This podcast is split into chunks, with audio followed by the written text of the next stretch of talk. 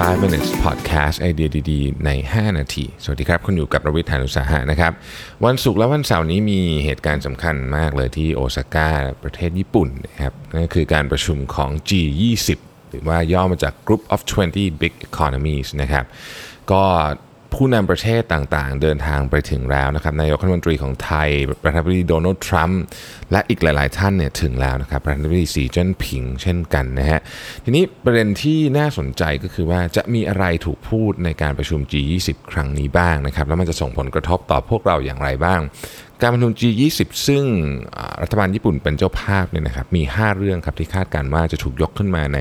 โต๊ะเจรจาที่เป็นประเด็นสำคัญนะครับ เรื่องที่ 1 น่าจะเป็นเรื่องที่คนจับตามากที่สุดก็คือ นี่จะเป็นการนี่จะเป็นเวทีในการสงบศึกระหว่างประธานาธิบดีโดนัลด์ทรัมป์และประธานาธิบดีสีจิ้นผิงหรือไม่นะครับ ทั้งสองจะพบกันในวันพรุ่งนี้ ทั้งสองประเทศเนี่ยมีความตึงเครียดของเทรดวอร์มาสักพักหนึ่งละนะครับ มีการคาดการณ์กันว่าเรื่องของหัวเว่ย จะถูกหยิบยกขึ้นมาคุยในเวทีนี้ด้วยนะครับ เรื่องที่2นี่เป็นเรื่องของ global economy นะฮะภาพรวมของเศรษฐกิจทั้งหมดเลยของของโลกนะครับ ซึ่งมีหลายเรื่องนะครับมีหลายเรื่อง เรื่องที่หนึ่งเนี่ยคือเรื่องที่เฟดมีสัญญาณแล้วว่าจะลดดอกเบี้ยอีกนะฮะเรื่องที่ 2 ก็คือผลต่อเนื่องว่าดอลลาร์จะอ่อนนะครับซึ่ง ECB หรือ European Central Bank เนี่ยก็จะต้องอ หาวิธีการในการไม่ให้เงินของตัวเองเนี่ยพุ่งขึ้นสูงมากเกินไปจริง ๆ ธนาคารประเด็นนี้เช่นกันนะครับชินโซอาเบะเนี่ยอยากจะคุยเรื่องของ free trade ให้มากขึ้นด้วยนะครับในกลุ่มประเทศของ G20 นะฮะเรื่องที่ 3 เป็นเรื่องของ climate change นะฮะเรื่องของ climate change เนี่ยเป็นประเด็นที่น่าจะมีน่าจะมีการถกเถียงกันอย่างกว้างขวางเลย เพราะว่ามีมีมีหลายแง่มุมมากนะครับ ทุกคนคาดหวังกันว่าเรื่องนี้จะได้รับการตกลงโดยเฉพาะระหว่างฝั่งของสหรัฐและฝั่งของยุโรปนะฮะเนื่องจากว่าอย่างที่ทุกท่านทราบกันดีอยู่ว่าจากข้อตกลง Paris Agreement ในปี 2015 เนี่ยสหรัฐถอนตัวออกจากข้อตกลงนี้นะครับ แล้วพ Paris Agreement เนี่ยเป็นข้อตกลงที่ต้องบอกว่ายิ่งใหญ่ที่สุดหรือว่ามีความเป็นความพยายามใหญ่ที่สุดแล้วเนี่ยในการที่จะบริหารจัดการเรื่องของการเปลี่ยนแปลงของ climate change ก่อนที่มันจะถึงจุดที่ เขาใช้คำในการประชุมครั้งนั้นว่า irreversible นะครับเอมานูเอลมาครองเนี่ยหัวหอกนะครับในการผลักดันเรื่องนี้ให้ขึ้นไปอยู่ในระดับเเรื่องหลักในการเจรจาครั้งนี้นะฮะเรื่องที่ 4กำลังเป็นเรื่องที่ค่อนข้างตึงเครียดเลยในเวทีโลกคือเรื่องของอิหร่านนะครับถึงแม้ว่าอิหร่านเนี่ยมันจะไม่ได้เป็นสมาชิกของ G20 ก็ตามนะฮะแต่ว่าความตึงเครียดในอ่าวเปอร์เซียนะครับซึ่งซึ่งมีการเขาใช้คำว่าอะไรอะเป็นคล้ายๆกับ power test นะฮะของของอิหร่านและสหรัฐอเมริกาเนี่ยนะฮะตั้งแต่ไปยิงโดรนของสหรัฐเออแล้วก็มีการตอบโต้อะไรต่างๆมากมาย มีการจะขู่จะ sanction อะไรอีกเนี่ยนะฮะความตึงเครียดในภูมิภาคเนี้ยนะฮะมันจะเกี่ยวข้องกับ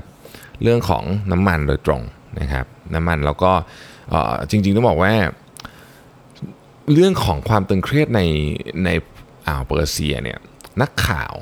หรือว่าสำนักข่าวต่างๆโดยเฉพาะรอยเตอร์เองก็ออกมาให้ข่าวบอกว่า จับตานะให้จับตาเรื่องนี้ จับตาการพบปะกันระหว่าง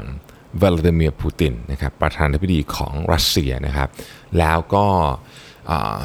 มงกุฎราชกุมารของซาอุดิอาระเบียนะครับโมฮัมหมัดเบนซาลมานน่าจะมีน่าจะมีประเด็นที่น่าสนใจจากเรื่องนี้ออกมานะฮะ เรื่องสุดท้ายครับผมก็เป็นเรื่องที่อยู่ในอ g e n d a ของชินโซอาเบะเองเลยเนี่ยนะครับแล้วก็จริงๆก็เป็นอ g e n d a ที่ผู้นำหลายคนน่าจะอยากพูดคือเรื่องของ ocean trash นะขยะในทะเลนะครับต้องบอกว่าเรื่องนี้เนี่ยถูกหยิบยกขึ้นมาอยู่ในอ g e n d a หลักของการประชุมครั้งนี้ เพราะว่าอย่างที่ทุกท่านทราบกันอยู่นะฮะว่า framework เก่าๆที่เคยใช้มาในเรื่องของการลดขยะในทะเลเนี่ยมันมันไม่พอหรือมันจะจะต้องบอกว่ามันไม่ทันนะครับดังนั้น